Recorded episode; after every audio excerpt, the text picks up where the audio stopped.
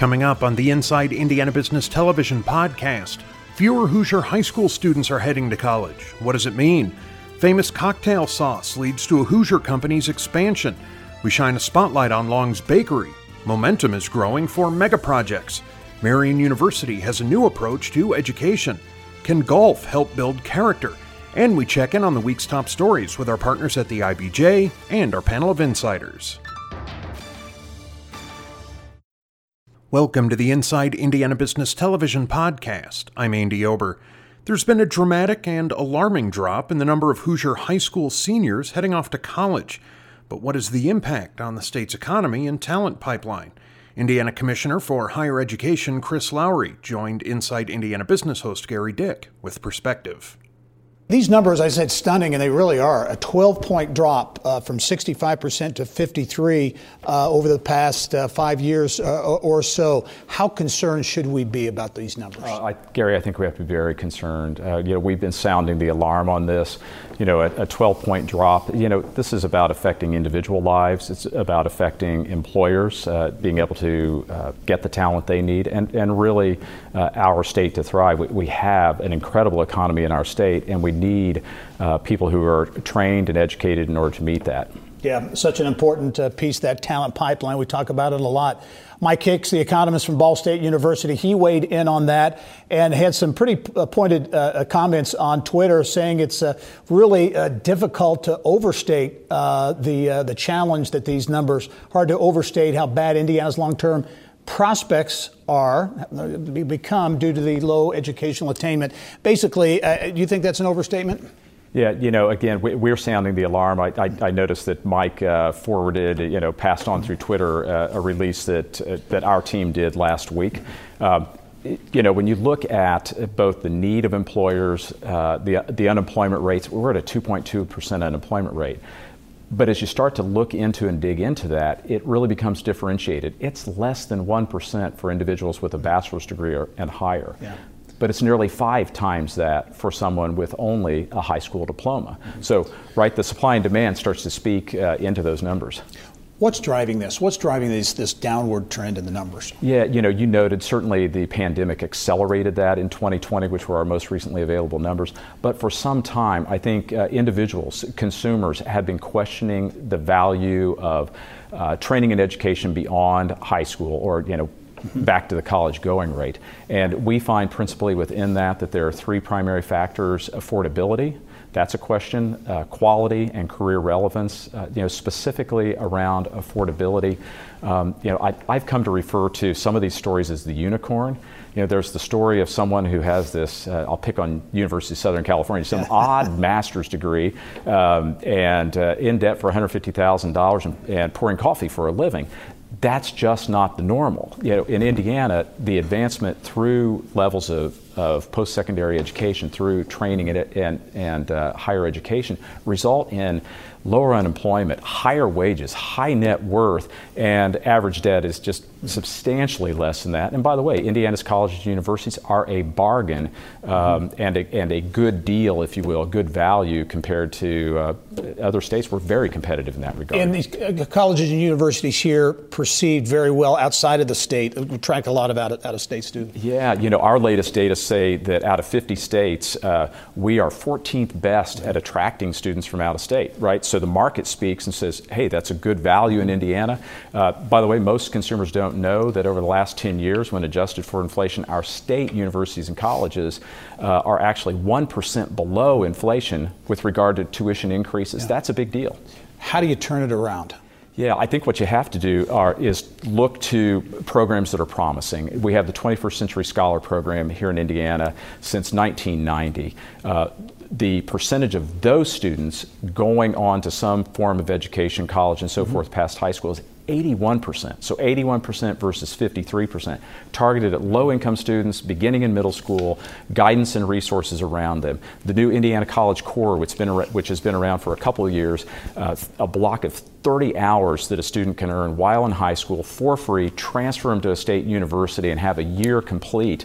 Um, the going rate for those students is over 90%. We've just got to get more kids uh, on those types of pathways. Uh, and again, we're talking about college, four year uh, college, yeah. uh, but we're also talking about uh, the trades and, and associate degrees, two year institutions. Yeah, absolutely. You know, I, I think very, beginning very early, we have to make students, whether it's in middle school, and I would contend even earlier than that, aware of all of the opportunities that exist. You know, we look at other, uh, we look at other nations, we look at other states and other nations. We can do a better job of making sure students know about trades, about certification programs, two and four year mm-hmm. degrees. You know, this has to be an all of the above approach uh, in order for uh, our fellow Hoosiers to see economic and social prosperity and for our businesses to continue to thrive. Yeah, I need a quick answer on this, but how, yeah. how long is it going to take? I mean, to turn this ship around, if you will. Yeah, you know, I, I, think we have to be aggressive about it, which is why we've we've come out very forcefully in these recent days with this data. We've got to make folks aware of it. We've got to. It, has got to be an all hands on deck. We've got to look at the very near term. Uh, our team and I are looking at one, three, five, and ten year projections to say where should we be. I believe firmly we've got to completely reverse the trend and go beyond that. So you talked about 65 down to 53 percent. We've got to get back to the 65 and beyond in order for Indiana to thrive. Chris Lowery is the state's uh, commissioner for higher education. Uh, big issue, and I will be talking a lot more about it. Chris, thanks for joining us. Gary, thank you. All right.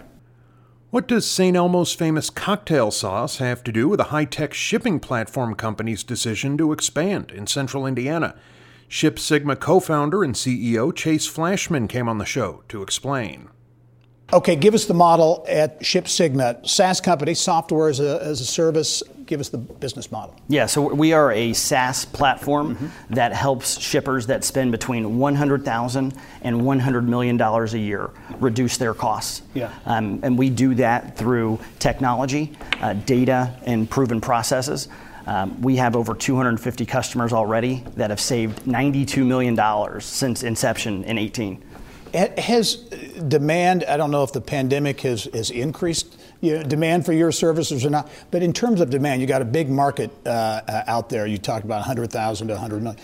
Uh, how's demand and what's really driving demand? Yeah, so the demand has increased. Mm-hmm. Um, you know, we don't work with a lot of the shippers that just started a retail business or had the mom and pop and now went online. Um, we work with a lot of enterprise uh, level customers, a lot of Fortune 500 or Fortune 1000. Yeah.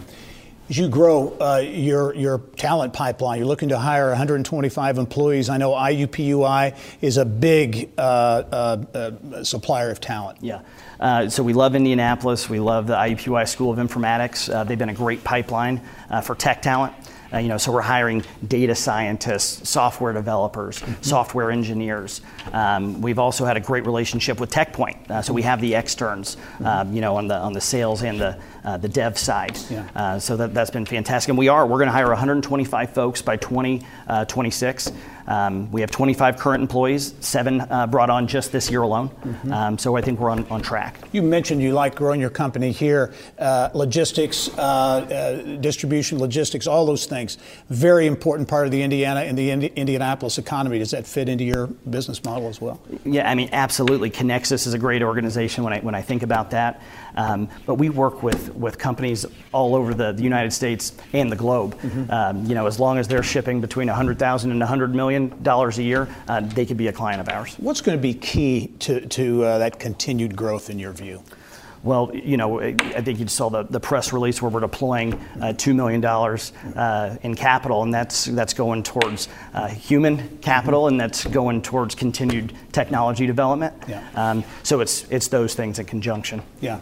And again, uh, to circle back, and you mentioned uh, TechPoint and IUPUI, the ability to grow a company like yours in Indiana, uh, you feel good about it? Oh, absolutely. I mean, the sky's the limit. Um, our revenue growth since 18, we've, we've had about 100% or more mm-hmm. year over year. Um, this year, we're on track to have over eight figures in annual reoccurring revenue, mm-hmm. um, and I, I, think that trend is going to continue. All right, Ship Sigma is the company. Downtown Indianapolis, big growth plans, adding 125 uh, jobs. Chase Flashman, thanks for joining us, and we'll uh, look forward to following your story. Awesome, thanks, Gary. All right. It's been one of the sweet spots for donut lovers in central Indiana for almost 70 years. Long's Bakery is continuing to bring in the dough with some changes in the works. Reporter Mary Rachel Redmond has the story.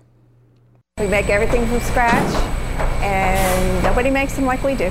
Just a stone's throw away from the Motor Speedway, nestled on Indy's near west side. Long's Bakery has been the standard bearer of sweet for a half century.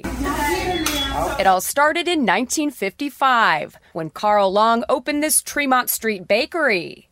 Literally from the day I was born, we'd been coming here, you know, and when we would come and visit, you know, me and my brothers would come out here and hang out into the ba- in the bakery, and we'd talk to the bakers. And now they are the bakers. Cindy Reen, the granddaughter of Carl Long and her husband Joe, along with her two brothers Dennis and Mike Reinhardt, are the third generation of family owners. I started out as a fryer and then gradually started cutting, learned how to decorate cakes and and do it all basically over 50 years. We all have a very good working rapport. You you have to talk. You, you just have to talk.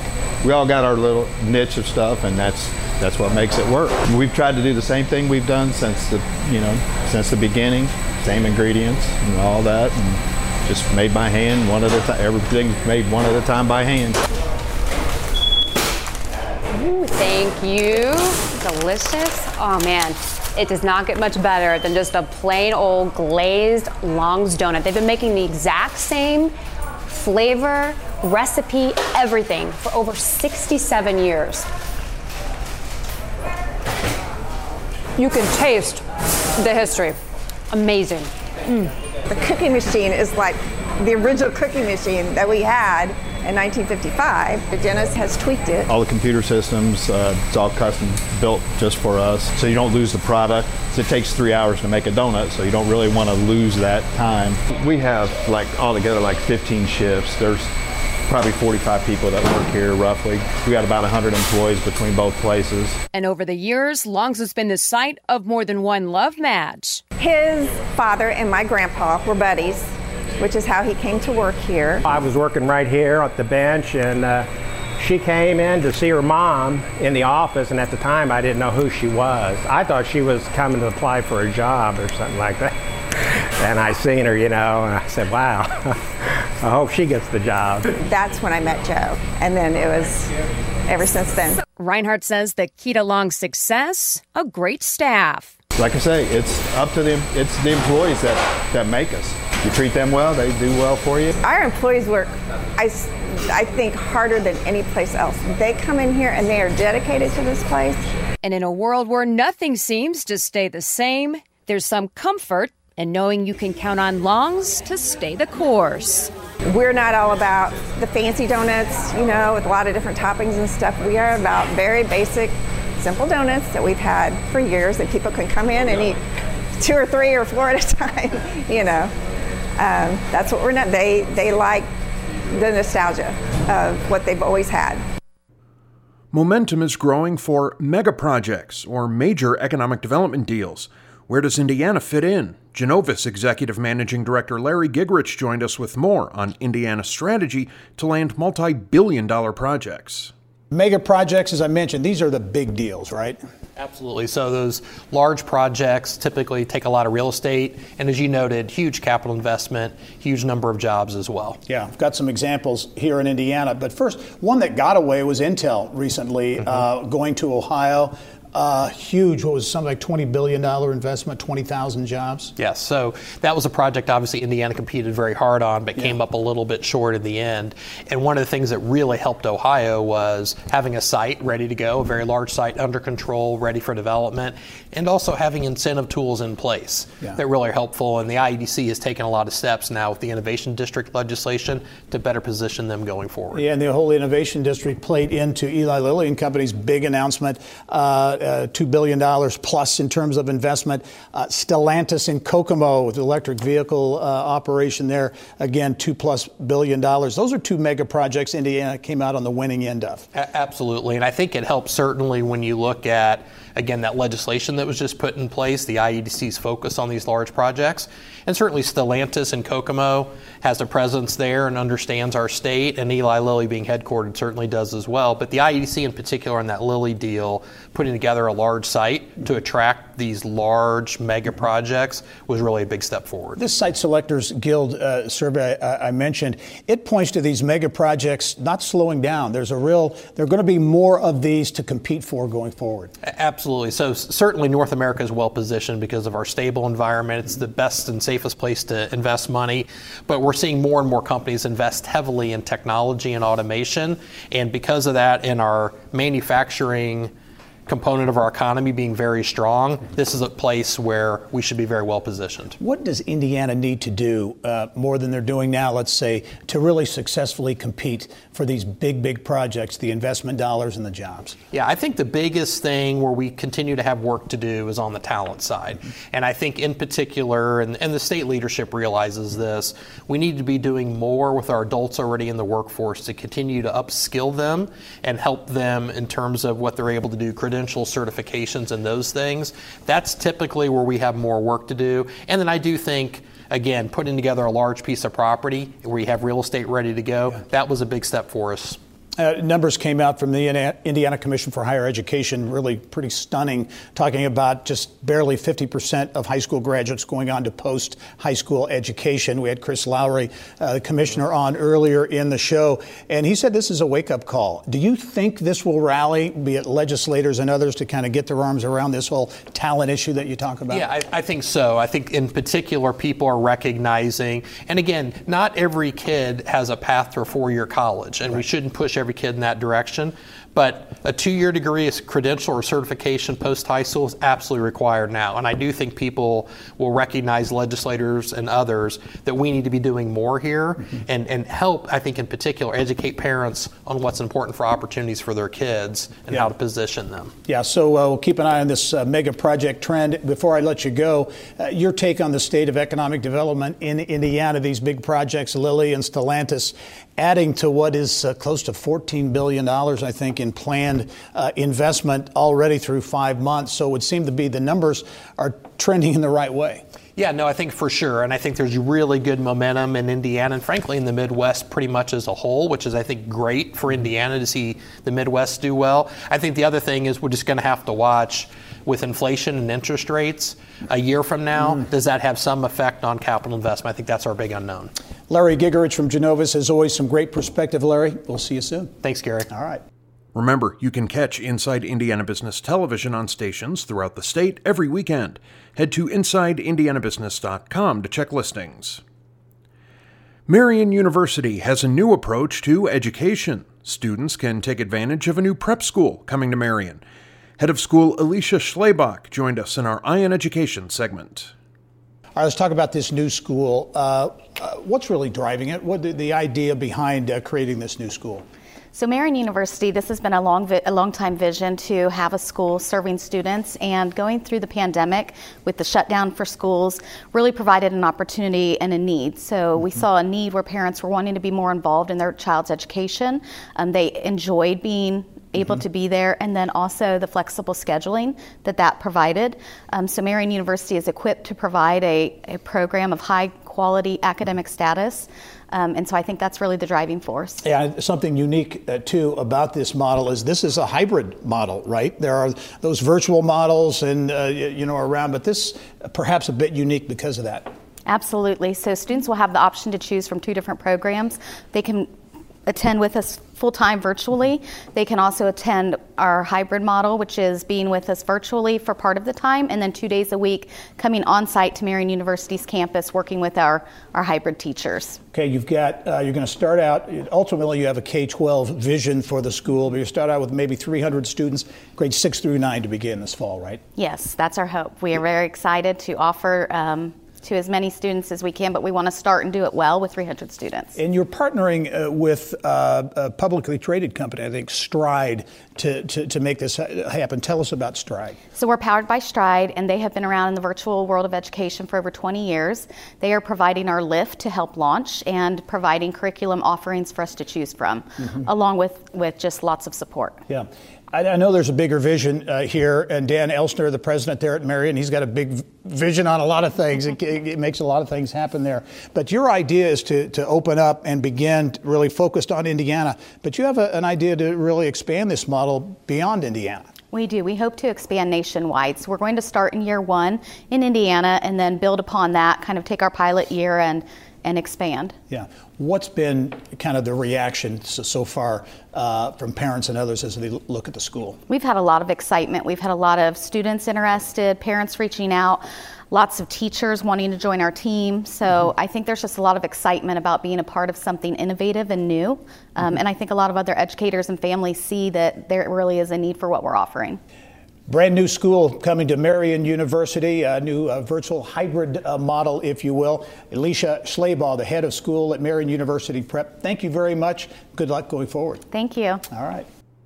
Building character with a tee, a ball, and a club. That's the goal of the First Tee program. Indiana Golf Executive Director Mike David spoke with Bill Benner on Inside Indiana Sports.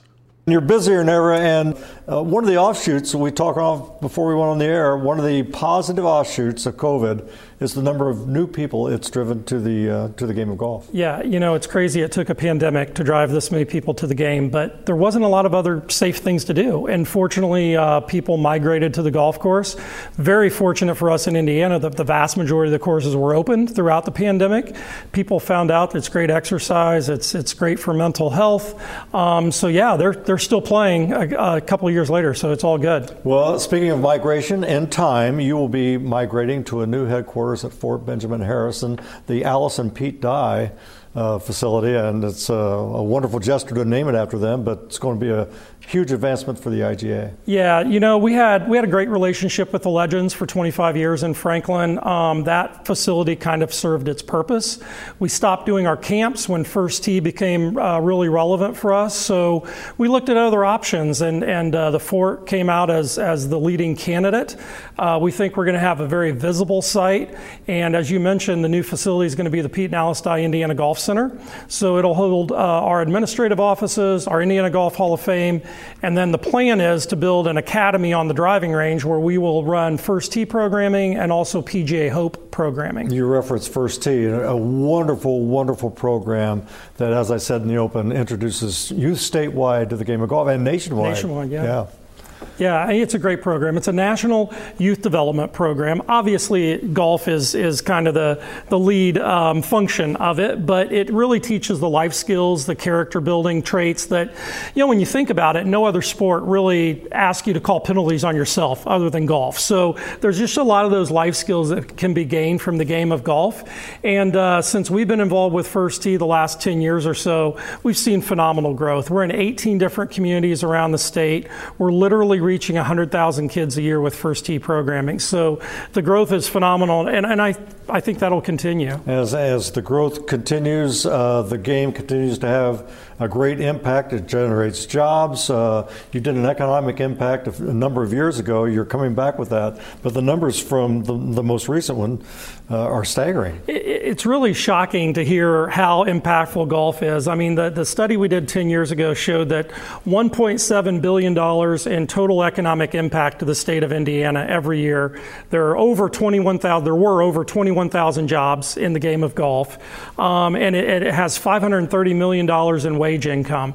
And, and another very important aspect is that uh, $42.3 million in charitable giving was attributed to the game of golf. And that was 10 years ago. So we really think with the study we're doing uh, this year, those, those numbers are going to be much higher than they were before. And, and quickly, as we wrap up, the groundbreaking you hope for the new uh, golf. Yeah, uh, we, we hope to break ground in November or December of, of 22, and then we hope to be in that new facility um, November or December of, of 23. Exciting news on all fronts. Mike yeah. David, Executive Director, 32 years for the Indiana Golf Association. Thanks for being with Thanks. us. Thanks, thanks, Bill. Appreciate it. Eli Lilly and Company is facing a potential class action lawsuit, and Indy's Innovation Challenge gets a big boost.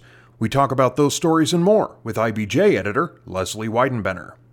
Yeah, I mentioned uh, Lilly could be the latest uh, in a series of big companies facing these class action lawsuits dealing with 401k retirement plans. Yeah, this is all about the fees that companies charge uh, their the participants in the 401k plan. And this Lilly's not alone in this, and Lilly has not responded yet to this lawsuit. They've denied any uh, of the claims, but this is happening across the country. It's really the latest wave in these kinds of employer class action lawsuits. And a lot of companies have ended up settling in these cases and revamping some of their programs to have lower fees. Okay, technology, obviously a big focus of the Indiana Economic Development Corporation. Remember, a year ago, the Indiana Autonomous Challenge got a lot of attention uh, focused on Indiana. A lot of people thought that was a big success. Now, the IEDC says they want to invest about $3.5 million to kind of take that uh, idea, if you will, to the next level. Yeah, the Indiana, uh, the Indy Autonomous Challenge was actually part of the corporate Indiana um, the Central Indiana Corporate Partnership, this will kind of spin that off and create an Indy innovation, um, Indiana Indy Innovation Challenge. And the IEDC has given more than $3 million trying to get it off the ground. They're going to be looking for new things to do that are like the challenge, but take it in a new direction. Okay, uh, a new direction, really a continual direction has been uh, growth and construction in Westfield. I know another project been talked about for uh, a while. You're going to talk about that getting off the ground now in Westfield. Yeah, there's construction is getting ready to start on Grand Millennium. There's actually demolition already underway. Right now, it's a $190 million plan. Right now, that includes a library, a medical facility, but eventually it's going to include apartments, restaurants, retail all the kinds of things that you uh, see now in these urban developments. And Gary, before I let you go, I just want to mention that IBJ is coming out with its Indiana 100 publication in this week's issue. That's the 50 largest public and the 50 largest private companies in the state. And we've got a great feature with Do It Best CEO Dan Starr about their new headquarters that's coming up. Very good. Okay, always look forward to that list and much more. Leslie Weidenbener, as always, thanks for joining us. Have a great weekend. Thanks so much. And finally, this week, our insiders weigh in on Indiana's top business stories. This week's panel includes Katz Korin Cunningham attorney Norris Cunningham, Nextech President Karen Jung, and Marian University Senior Vice President of Strategic Growth and Innovation, Kenneth Britt. Big news, uh, actually, a little over a week ago, with this report, an annual report from the Indiana Commission for Higher Education Norris, that uh, really some stunning numbers. Uh, barely half, 53% of high school seniors going on to college or post high school education, down from 65%, I think, five or six years ago. Yeah. A lot of people were shocked by those numbers. Um, well, there's a lot of work to do, right? There's uh, quite a bit of work to do to, uh, uh, to arrest and, and, mm-hmm. and uh, turn around these numbers. Um, you really have to be concerned when, when you um, see these sort of numbers, particularly. The fact that it's a 12% drop over the last five years, which means that we can't blame it on the pandemic. Right. Uh, right. right. I mean, it, it really is something that's been going on for a while. And um, uh, it's going to take some public private partnerships. It's going to take some more funding. It's going to take a lot of uh, innovation in order to, um, to get us to a place where, where we're back to 60, 70% um, yeah. at least uh, on the way to college. Yeah. Karen, you're in the education uh, space. You're, you're just your reaction overall to this, because I think a lot of people were, were, were again, stunned at how dramatic the drop has been.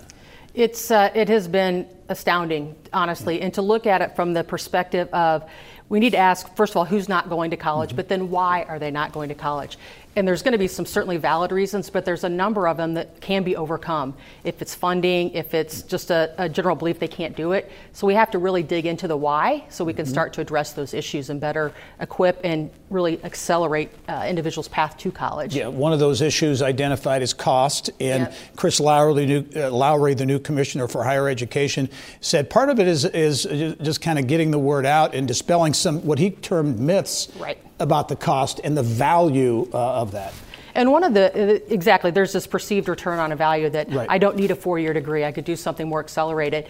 And the other part is there are countless programs, one of those being the 21st Century Scholars Program, where really less than 20% of eligible graduates participated. Mm-hmm. If we could just drive better participation in things like that, a program that will pay for your college, mm-hmm. I think we'll see those numbers rise. The other issue that Chris Lowery talked about, and I was just with Chris last night, along with the former U.S. Secretary of Education, we were talking about these pressing issues. We have to make high school more relevant. We have to get internships. We have to do what you know the Fairbanks Foundation has been leading on with apprenticeship models and making sure that students finish high school and prepared not only for college and post-secondary options, but for the workforce as well. Yeah. You know, Gary, I would, I would mention, and, and uh, Kenneth is exactly right. Uh, my, my firm has been uh, in a partnership with Arsenal Tech High School uh, for the last year and a half, uh, teaching their law education class. Um, some of our attorneys also working to, uh, to coach their mock trial team. We did very well last year, and we're very, Very pleased with that. But it's those kinds of, of, of uh, partnerships, I, I think that it's that's really going to give kids the sense that this is something that I can do, and they can see people who look like them, uh, who are who are um, who are attorneys, um, who are professionals. And, uh, and I think it'll build that desire. And um, we've got an intern from Arsenal Tech High School starting at our firm on Monday, and we're very pleased about it.